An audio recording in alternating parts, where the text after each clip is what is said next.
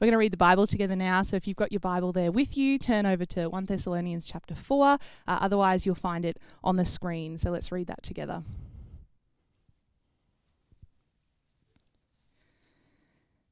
As for other matters, brothers and sisters, we instructed you how to live in order to please God, as in fact you are living. Now we ask you and urge you in the Lord Jesus to do this more and more. But you know what instructions we gave you by the authority of the Lord Jesus. It is God's will that you should be sanctified, that you should avoid sexual immorality, that each of you should learn to control your own body in a way that is holy and honourable not in passionate lust like the pagans who do not know God, and that in this matter no one should wrong or take advantage of a brother or sister. The Lord will punish all those who commit such sins, as we told you and warned you before. For God did not call us to be impure, but to live a holy life. Therefore, anyone who rejects this instruction does not reject a human being, but God, the very God who gives you his Holy Spirit. Now, about your love for one another, we do not need to write to you, for you yourselves have been taught by God to love each other. And in fact, you do love all of God's family throughout Macedonia. Yet we urge you, brothers and sisters, to do so more and more, and to make it your ambition to lead a quiet life. You should mind your own business and work with your hands, just as we told you so that your daily life may win the respect of outsiders and so that you will not be dependent on anybody. Awesome. Thanks, Rosie. Thanks, Ross. It was uh, a good reminder today that this is the shortest day of the year. I don't know what Ross was talking about when he was saying he'd packed his pajamas. I think he's wearing his pajamas today with that funny, which we can all appreciate anyway. I mean, we've all wanted to do that, watch church in our pajamas. Now we get the chance to do that, but not for long, which is a good thing. Hey, we're going to uh, pray again, and then we'll look at this passage. Let's let's pray. Heavenly Father, thank you so much that we have this chance uh, to look at your word. Lord, these are not just words of a, of a guy, of a human. These are the living words of the living God. And so we pray, Lord, that as we hear this, that you would help us to have ears to hear, to have hearts to understand what you're saying to us. And we pray, Lord, that you would challenge us and that you would change us and that wherever we are right now, that you would convict us and move us into the people that you've called us to be. We pray this in Jesus' name. Amen. Well, how we understand uh, the connection between what I believe and what I do um, is kind of an interesting thing to think about. In fact, lots of people have lots of different ideas about this particular topic. In fact, lots of different religions have lots of different ideas of this connection between what I believe and what I do. Um, in fact, I was talking to my neighbor the other day, and she was saying that um, the only person she knew who claimed to be a Christian was the Jehovah's Witness that knocked on her door. Now, that's kind of sad in and of itself, but the reason is because when it comes to that connection between faith and works, for Jehovah's Witness, they believe that you're not just saved by what you believe, but you're saved by what you do. And preaching is a key action that you do. And so that's why they door knock and are at bus stations and, and, and you see them around. And so I asked her in this conversation, my neighbor, I asked her what she believes. She's, a, I believe, a Hindu. And I said, well, well, how do you understand that connection between what you believe and what you do? And, and she said for her and her family, they try and do as many loving things as they can because their understanding of it is if they do good, then God's going to give them good back. And so, you know, they're, they're, lovely neighbors. They, they do that. I see that in practice. But this is kind of a, a version of karma, similar to Buddhism in many ways, that if you do good, then you will get good back. See, it's interesting. Lots of different people have lots of different ideas about this. And, and this is actually true within the walls, the confines of Christianity as well lots of people have ideas about this connection between what I do and, and what I believe. And really, there's kind of two equal and opposite unhelpful ideas that often we land on. The first is we can, in this space, overemphasize works. This idea that actions are all that matter. Now, you know, we might not say that explicitly, we might, but it's this idea that I am saved by what I do for some of us, you know, it, it's not explicit, it's more subtle. It's this idea that not, I'm not saved, but God definitely loves me more because I do the right stuff. Then you have the opposite and the kind of equal unhelpful extreme, which is that works don't matter. You know, this idea that since Jesus saves me and since I'm saved by what he's done, then I can do whatever I want. This is definitely my experience growing up and, and where I resonated with This idea that I was free to do whatever I wanted to do. I had a license to be free and do that because Jesus has saved me. And both of those positions are equally unhelpful and equally dangerous. And so, as we come to God's word this morning, I guess the question we want to ask is how do we understand this connection between what I believe and what I do? How do we make sense of this, of this, and, and what's on the line here if we get this wrong?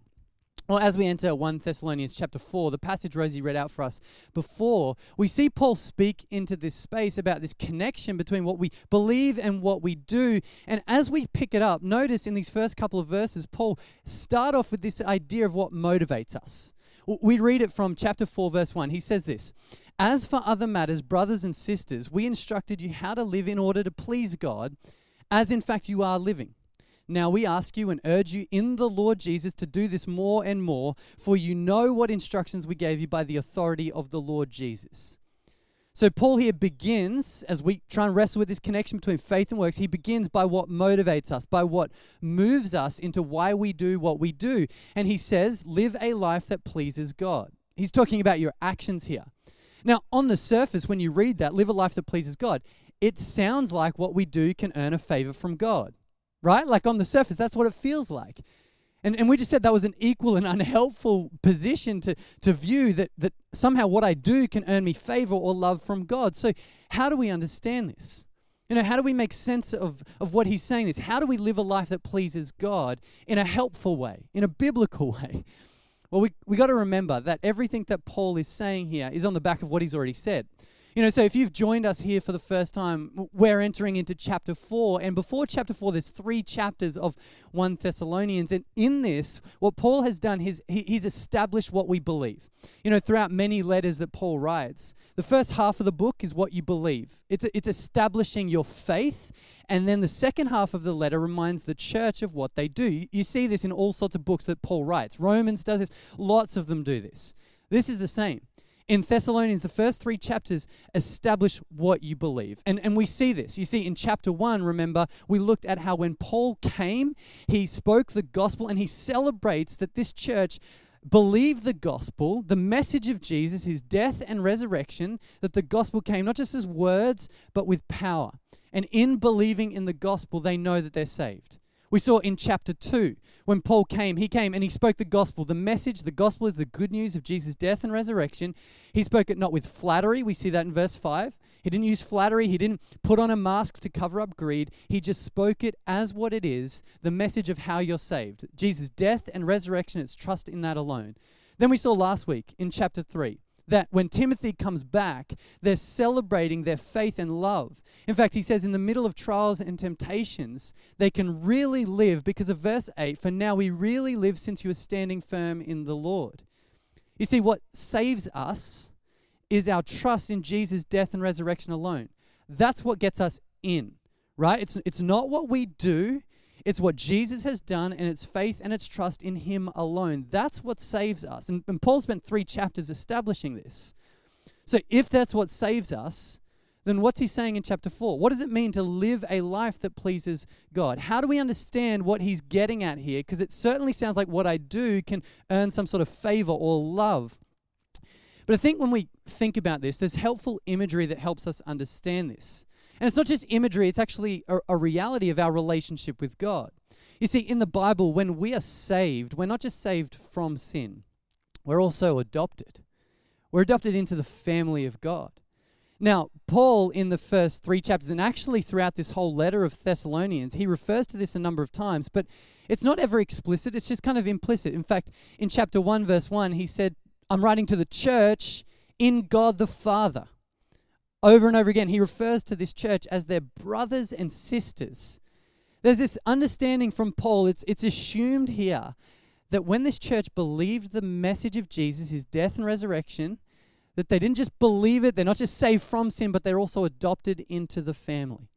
We have a God that loves us, cares for us as children, and he invites us to call him Father.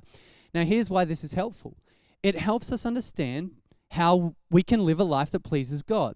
So it's kind of like this. Um, for me, when I was growing up, uh, like I said, I had that attitude that I, I was free to do whatever I want. And um, so I wasn't the easiest teenager growing up. Uh, you know, if you knew me back then, you're probably nodding, saying yes and amen, because it, it wasn't an easy thing to love me when I, when I was a teenager. Um, and my parents did an amazing job uh, in loving me in that time. But there, there was this one season of our life, uh, like I can't even tell you when it was. But there was this one season when um, we needed in our house to move bricks from the backyard to the front yard. It was just a job that you know the family had to do, and uh, you know, so backyard to the front yard in our house, it wasn't that far. But for me as a teenager, right, like I would whinge about everything. I didn't want to do anything, let alone move bricks. Right, that that is not a great job to do. Now, when it comes to my relationship with my dad, okay, so my relationship that that's fixed. You know, that, that's fixed. You know, nothing's going to change that I'm his son. And when it came to moving the bricks, you know, dad didn't say to me, Ben, if you don't do this, you're out of the family. Right? He, he didn't say, this is it for you. This is your last chance. He could have, right? Would have been justified to say. But he didn't say, this is it for you. You're out of the family if you don't do this. Nor did he say, if you don't do this, I'm going to find someone else who will. And I'm going to bring them into the family and adopt them as my own son, and you're out and they're in. No, the, the relationship with my dad's fixed, but he did ask me to move the bricks. Now, one day, I don't know why, um, we'll call it grace, but one day I actually went out and moved some bricks. Now, in my mind, you know, I was doing it all day. It was probably five minutes, right? I probably moved five bricks. That was it, from the back to the front. But but I remember this experience afterwards. That that after I did that, Dad came in and said to me um, that he was so thankful that I moved those bricks in fact, he actually said, because I don't know why I did it with a good attitude, but I did. And he said, You know, it actually filled me with joy. It made me happy to see you act as a part of the family. And I'm so grateful for that. You know, I, I made my dad happy for that moment. Maybe it was five minutes out of all the teenage years for me. But you see, this, this picture is so helpful, I think. Because when it comes to us and God, it's similar. You, you know, in that moment, as I was moving the bricks, my relationship wasn't changing. The status was fixed. My worth was fixed. My identity as a son in the family was fixed. And yet I had that ability with my actions to please my dad. This is helpful with us and God. You see, our relationship as a son, as a daughter, it's fixed. You know, when we put our trust in Jesus, in his death and resurrection, that's it. We're in the family. We're adopted. We're called son. We're called daughter. We're invited to call God Father. And because of our trust in Jesus, nothing can change that. It's fixed. And yet, in the family, as we act as a part of the family, we have this ability to please our Father, to bring Him joy. Now, it's not that He's going to love us more. It's not that He's going to love us less. It's not that we're saved by faith and kept in by works. No, we're saved by faith alone. We're into the family because of Jesus. But we have this ability to live like the family that pleases our God and Father. So it raises this question if that's the why, right? If that's the motivation for us, if that's what we believe, we're in the family because of Jesus, then what are the actions that we do? Well, we see it's referred to in verse 3, but in verse 3 it says it's God's will that you're sanctified.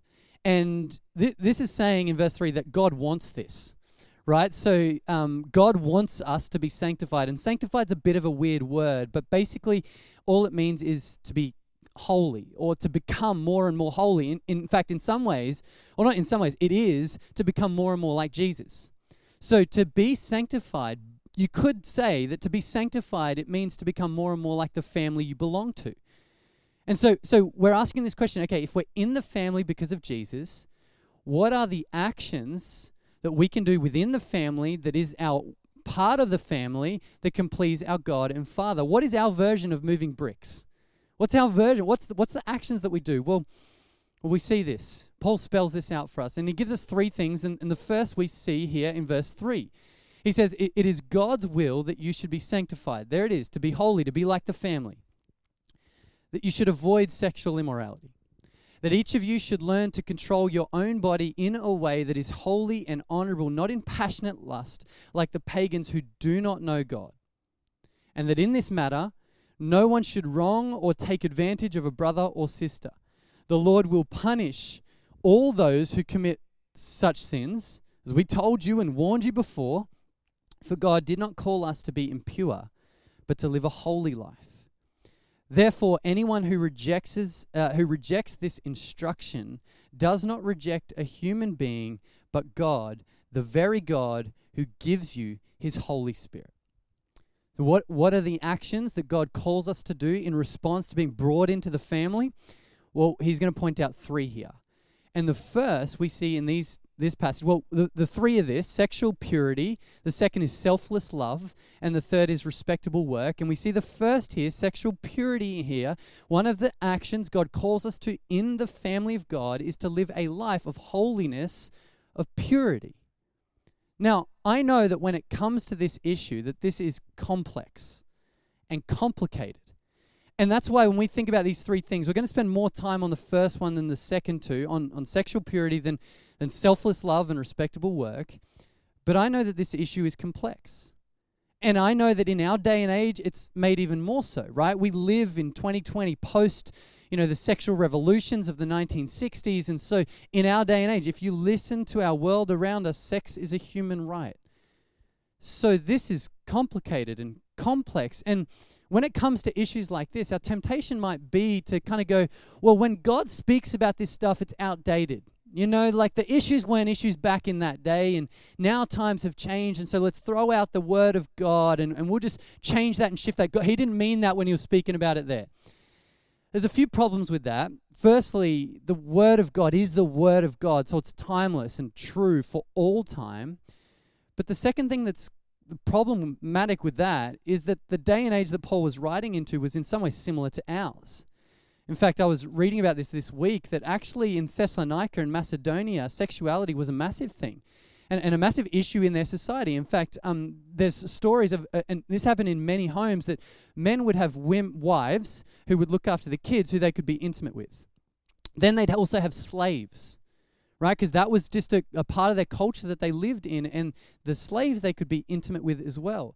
On top of that, you could go to temples, and prostitution within the temples was a thing. So, sexual sexuality was massive back then. On top of that, homosexuality was an issue in that day and age as well. And so, what this means is, right, sure, our society might be different to what it was 100 years ago, but actually, when Paul was writing and when this was sort of written in the first place, the society wasn't that different to what it is today. So we can't throw out God's word. We have to take it for what it is. And so when it comes to this issue, we, we have to ask this question What does Paul mean when he says avoid sexual immorality?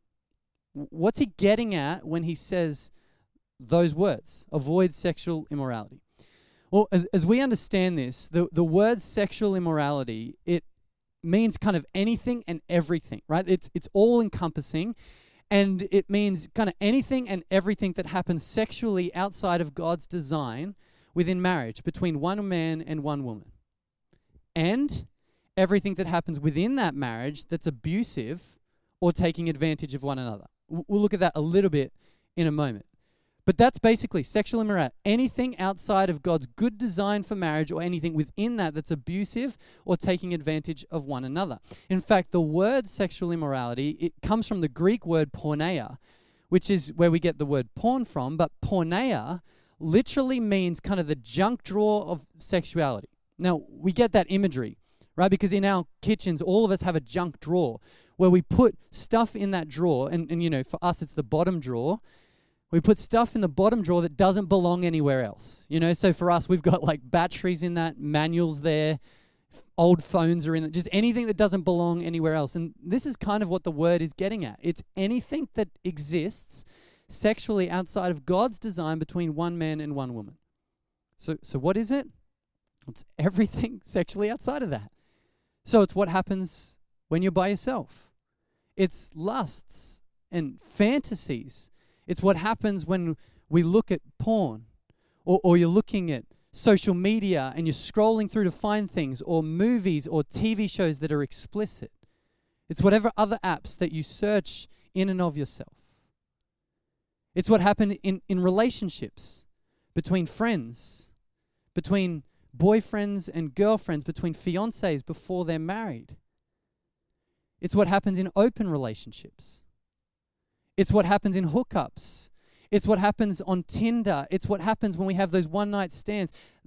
It's anything and everything outside of God's good designs. It, it's what happens in homosexual mar- uh, relationships. It's, it's also what happens within God's design of marriage that we see in, in verse 6, I think it is, where he refers to taking advantage or mis- uh, abusing one another. It's also what happens within marriage between one man and one woman that's abusive or that's taking advantage. And when it comes to this word, porneia, it's talking about all of that. Anything sexually outside of God's design within the boundaries of marriage. And we're to take all of that seriously. All of it. Like, we can't decide that one thing is worse than the other. We're to take all of it seriously. You know, like, I know that for the last, like, I don't know, maybe 20 years, maybe it's longer than that, but at least in the last 20 years, for some reasons, Christians have decided that some things are worse than others on that list. You know, some things we've decided that we're going to publicly go after and not deal with the own things that are, are going on in our own hearts. I also know that for some of us or people that we know within the Christian walls, within the family, people are always asking, where's the line? And how far can I push that line? You know, I know within, you know, I, have known people within Christian relationships who have done everything they possibly can before marriage except the final action of sex and think that it's okay. But this word, porneia, it's getting at all of it. And we're to take all of it seriously. In fact, Paul says God will judge you for this. God sees what happens behind closed doors. He knows it and He holds us accountable for that. And so, for the family of God, what this means is, for the family of God, He calls us to a life of sexual purity. Now, I know this issue is complex. I know it's complicated. And I know that there might be a feeling or a sense of maybe it feels uncomfortable here. And I feel like when we look at this, it's it's kind of worth noting what he is saying and what he's not saying. There's almost some fine print for this. And so I got six quick things. That's almost the fine print of, of that. Six quick things. Number one, this is for the family of God. You notice that? Paul's writing to the family of God. He's writing to those who are Christians. When Paul came to Thessalonica, we saw this. He came and he spoke the gospel to them first and foremost. He wanted them to know Jesus.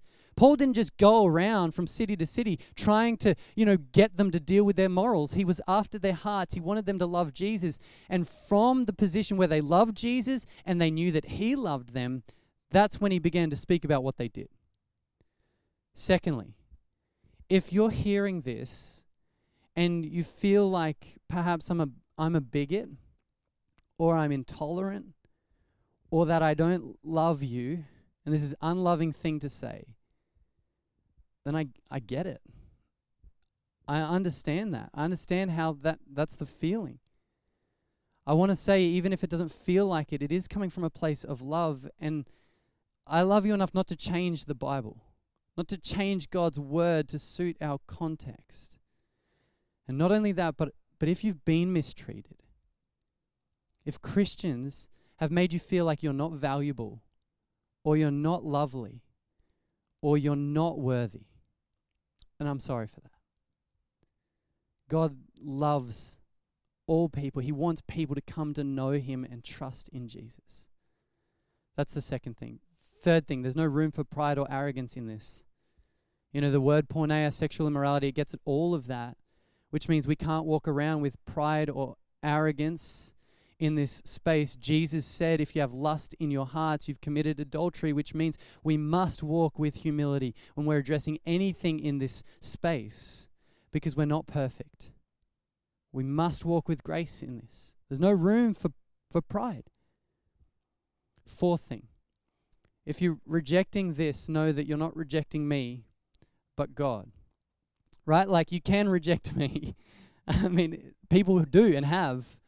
But when it comes to this issue, right, this isn't my idea to speak on this. You know, like in fact, if it was up to me in many ways, we would have done something else. There's lots of other things easier to talk about than this.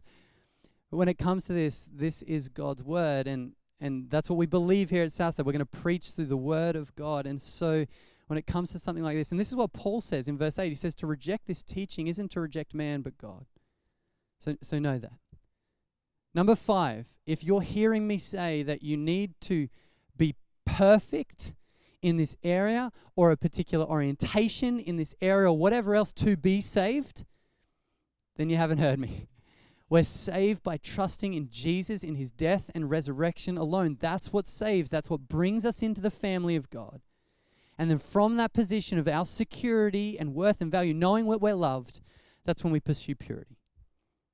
Which leads us to number six God is a God of grace and of compassion and of kindness and of forgiveness, and who helps us in this area. God does not call us to purity and leave us alone in that battle. He empowers us by His Holy Spirit. He convicts us of sin and He helps us to move to purity. And I know that this is such a, a thing that we need to be reminded of here because I know that for some of us right now, there's some of us are feeling the weight of this. You know, some of us are feeling the conviction in this area when it comes to this issue. Some of us need to have some hard conversations after this service. Some of us need to confess our sin to the people we pray with and meet with. Some of us need to pursue that sort of stuff, but, but we have to be aware that as we pursue purity, that God is gracious. He's compassionate. He's a God of forgiveness, and He's a God who helps us. This is why in verse 8, when Paul says to reject this is not to reject man, but, but God, he says this, the very God who gives you His Holy Spirit.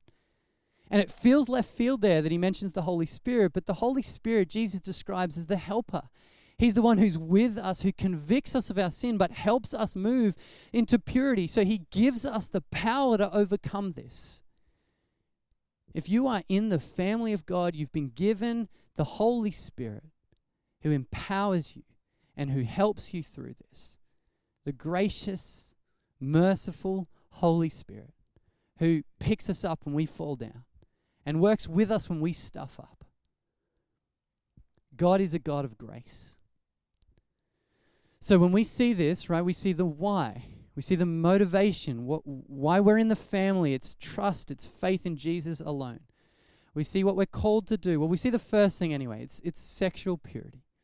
Now, as we keep moving through this passage, we see that Paul speaks about two more things. And we won't spend as much time on these two things, but we see two more things. And the, the first one of these, well, the second of the three, is he calls us to a life of selfless love. We pick this up in the, the next verses. In verse 9, he says, Now about your love for one another, we do not need to write to you, for you yourselves have been taught by God to love each other. And in fact, you do love all of God's family throughout Macedonia. Yet we urge you, brothers and sisters, to do so more and more. So you see, Paul is going after our actions. Firstly, it's sexual purity. Secondly, it's selfless love. Now, I love this that he writes to the church about this because this church in Thessalonica, they are a good church, right? This church love each other well. He says, You've been taught by God to love. And, and he says, We don't have any reason to write to you about this. Now, this taught by God, it's the work of the Holy Spirit to teach them to love like Jesus, selflessly, to lay their life down for one another. It's what John writes in 1 John 4:19, where he says, We love because God first loved us. This is what he's getting at selfless love. And yet he says, You guys are are nailing this, and yet we urge you to do so more and more. Right now, that's crazy to think that through. And yet we understand why he does that because when it comes to the family of God, there is no love. There's no level of love when we've made it, and there's no more love to give. No, he says to be a part of the family means you have a selfless love for one another and you do so over and over and over again until you see Jesus face to face. Now, what does this look like for us? Well, I, I think we get this when it comes to our physical families but perhaps not our spiritual families. Let me explain. We understand in our physical families what it means to selflessly love one another. In fact, I was listening to a, a Conan O'Brien uh, podcast randomly this week. If you know Conan O'Brien, he's like a, a, late night talk show host in America. I think he's got his own show called uh, The Conan O'Brien Show. He is a self confessed narcissist, right? So he is all about himself.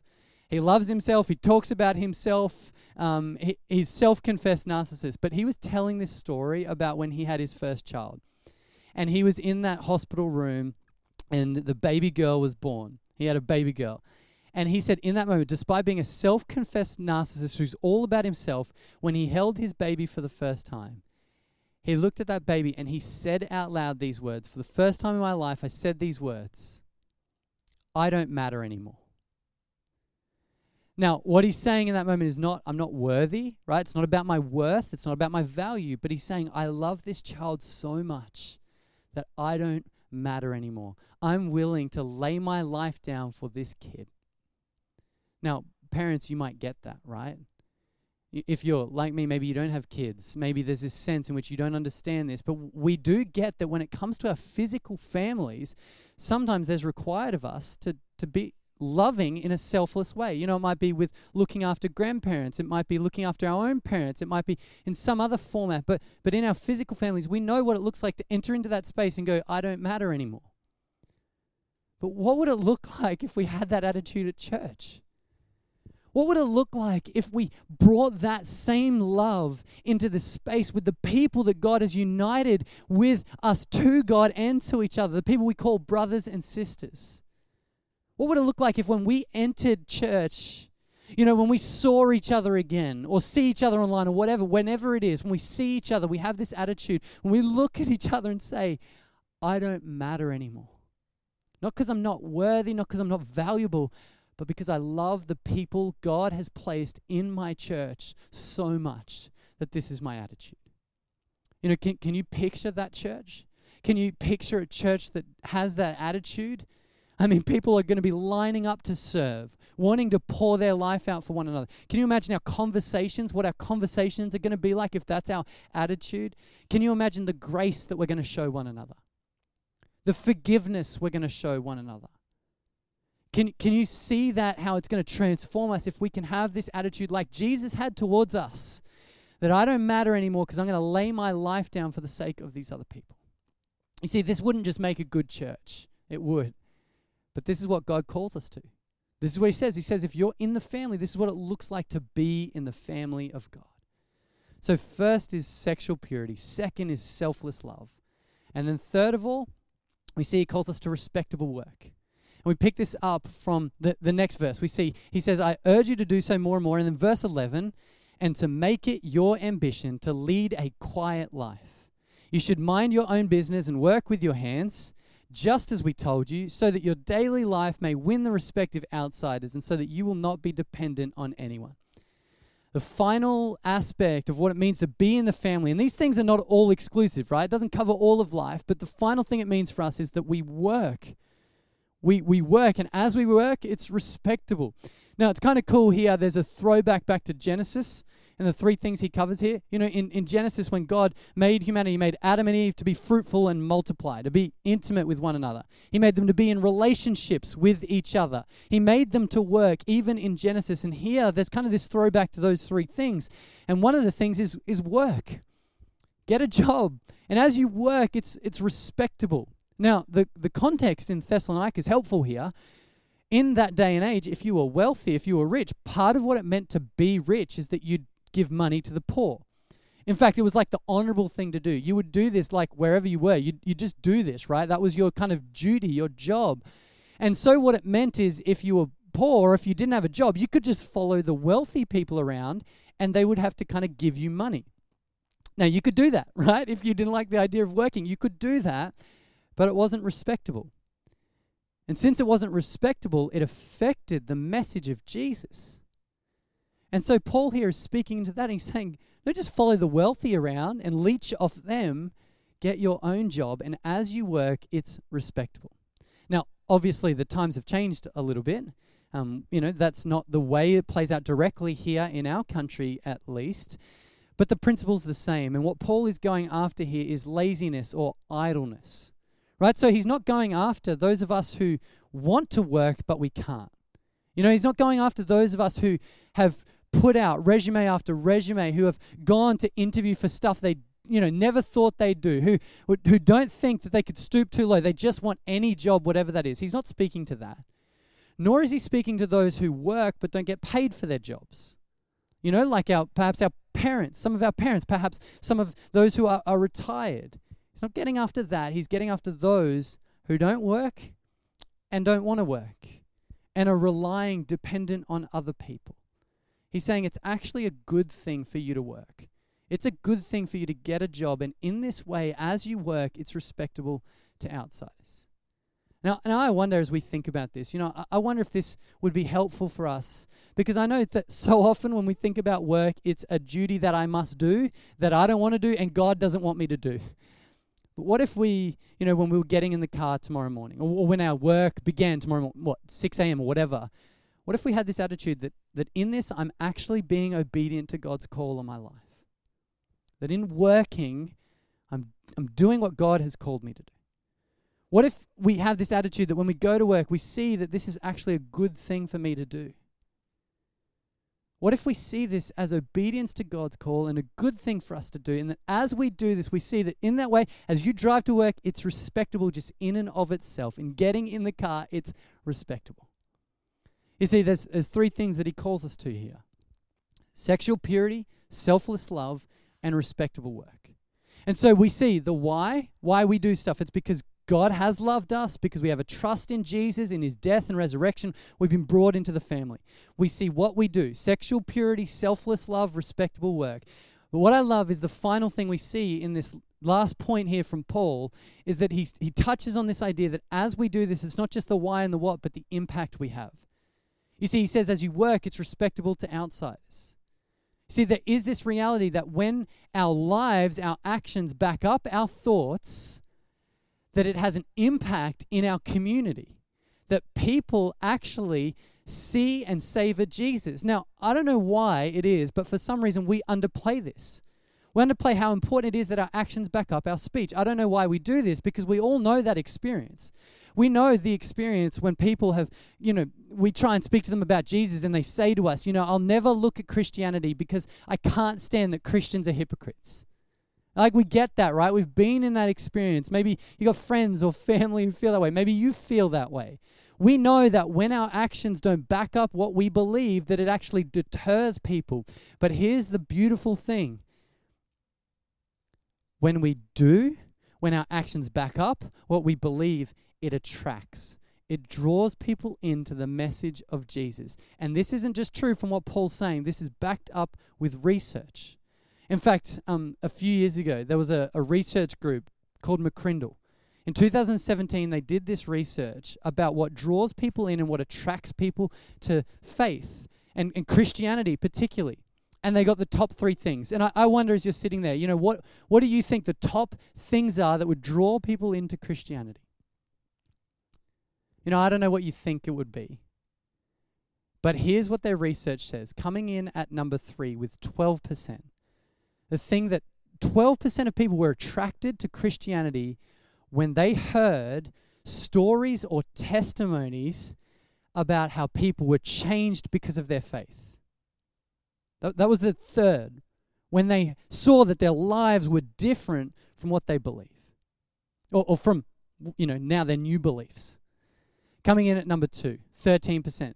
13% of people said the thing that attracted them, drew them into Christianity, was a personal trauma or a life event. You know, and I'm praying that this pandemic might draw 13% of Australians into Christianity. That's a side point because number one, the top thing that drew people into Christianity or to the message of Jesus with 16%. 16% of people said that they were drawn into the message of Jesus when they saw people living out a genuine faith. Now, that might surprise you. But it shouldn't because it's what Paul says.